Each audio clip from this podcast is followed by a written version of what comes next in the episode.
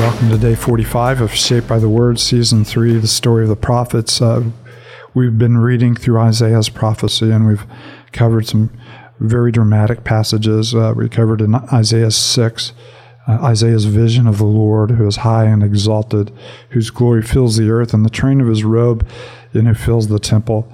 And even though the temple is supposed to contain his glory, it barely, uh, you know, contains just a small piece of of his robe and of his grandeur and of his glory. And of course, the seraph, the fiery ones, are flying overhead, crying out, Holy, holy, holy. But even they must cover their faces mm-hmm. as they go into the presence of the Lord. And then we move there to a rather common scene of a young lady who will have a, you know, a child. And uh, before the child is even weaned, uh, you know, the things that uh, Israel, you know, that Judah fears will no longer materialize. Uh, the Lord is sovereign in protecting her and holding her.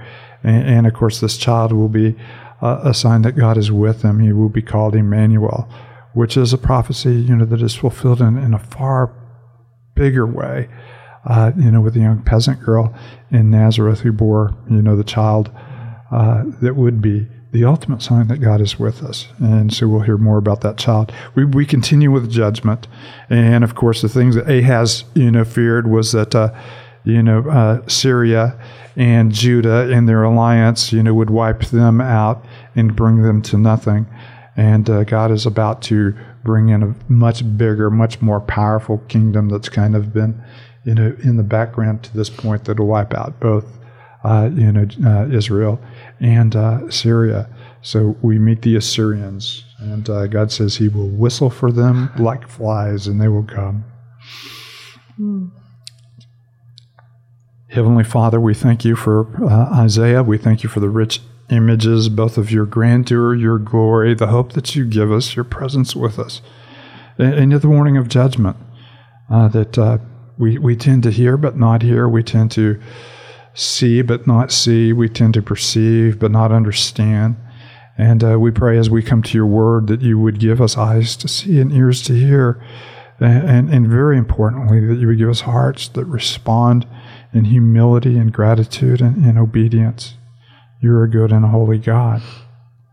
Isaiah 7, verse 18 In that day the Lord will whistle for flies from the Nile Delta in Egypt and for bees from the land of Assyria. They will all come and settle in the steep ravines and in the crevices and in the rocks, and all the thorn bushes and at all the water holes. And that day the Lord will use a razor hired from beyond the Euphrates River, the king of Assyria, to shave your head and your private parts and to cut your beard off also. And that day a person will keep alive a young cow and two goats. And because of the abundance of the milk they give, there will be curds to eat. All who remain in the land will eat curds and honey. And that day in every place there will be a thousand vines worth a thousand silver shekels. There will be only briars and thorns.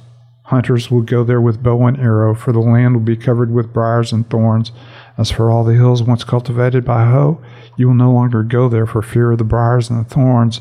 They will become places where cattle are turned loose and where the sheep run. So you have the impending, you know, doom of both Israel and Aram. Right now, they're plotting against uh, Judah but uh, their plans will come to nothing as God brings them into judgment. You know, with a far more powerful, you know, king and a far more cruel king. Uh, you know, the king that is coming from Assyria, and uh, God says He'll whistle and they will come, and uh, they are the instruments you know, of His judgment.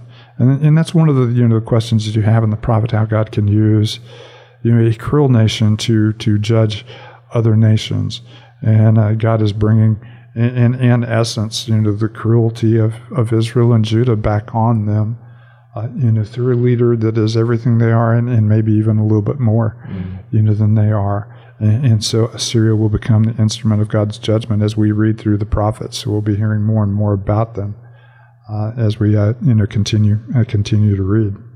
And we see just the the devastation it's going to cause. You know, in verse twenty three, moving on. You know, there used to be a thousand vines worth uh, a thousand silver shekel, shekels. Now it's just briars and thorns. Hunters are going to go out with bow and arrow, but it's just going to be thorns and thistles. And the hills that we once cultivated will no longer be cultivated, and and the sheep are just running free. No, you it's hard. No to, one is, is caring for the land, and, and no one's caring for anything. It's hard to imagine a you know a vine worth a silver shekel Uh, but these are you know choice vines you know, planted in a choice place, and of course Isaiah's already given us uh, you know the uh, the song of the vineyard in chapter five, where he talks about God having planted choice vines and have built a watchtower and have put in a wine press, and he looked for good fruit and he didn't find it, and so part of his judgment will be the devastation of these cultivated vines that the people have planted with with no regard uh, for what God was looking for in them.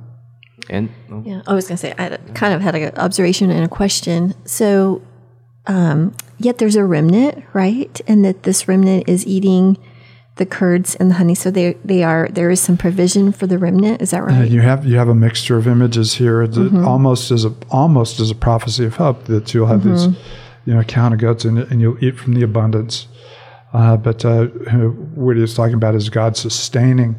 In, in this particular instance, those who are left behind. Right. The poorest of the poor will be left behind, and God will sustain them.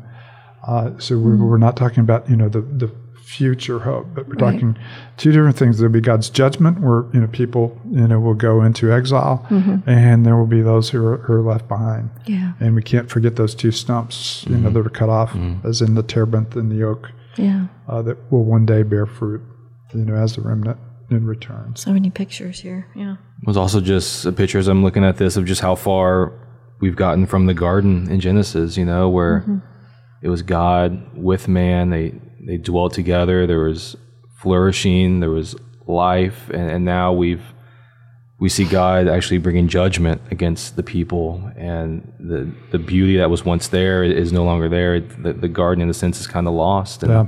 and the people are far from the Lord, and just creates that angst. How how can this be fixed? How can this be restored? Not just creation, but even man Yeah. to the Creator.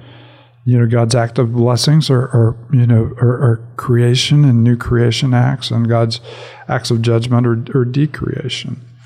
Uh, you see, you know, the land which once is uh, flourishing and beautiful and cultivated is now overcome, you know, by thorns. And, and of course, you have in the garden, you know, a garden that was cultivated by God, you know, Himself and presented as a gift to man to enjoy God's presence, you know, in which Israel was was a type of, you know, a type of Eden. It was supposed to be a place where flowing with milk and honey, uh, you know, where God's people would enjoy God's abundance and, and now it is going back to the wild. And uh, the only way that you can go in there is that you have a bow in your hand and you're ready to protect yourself and shoot anything that might jump out of the briars. And, and of course, the, the whole idea of the briars and the thistles will be an image that you look through for, and the prophets will be uh, not only a description of what happens to the land, but uh, how the people themselves become briars and thistles and uh, how they uh, offer stumbling to one another, you know, both priest, priest and prophet alike. Father, we thank you um, that you have done everything to make us flourish, and Father, we we have done everything to resist your word and to hear your voice. And, and Father, we, we, we look at this image and we understand that uh, in a calamity that we've experienced or uh, hardship that we've experienced is not near uh, what our sins deserve and what our rebellion against you deserve. Uh, we thank you that you have uh, protected us, and we thank you that you do have a future for us and a hope for us. And, and Father, uh, we, we thank you uh, for warning as well as encouragement that we get from your word. It's in your holy name we pray. Amen.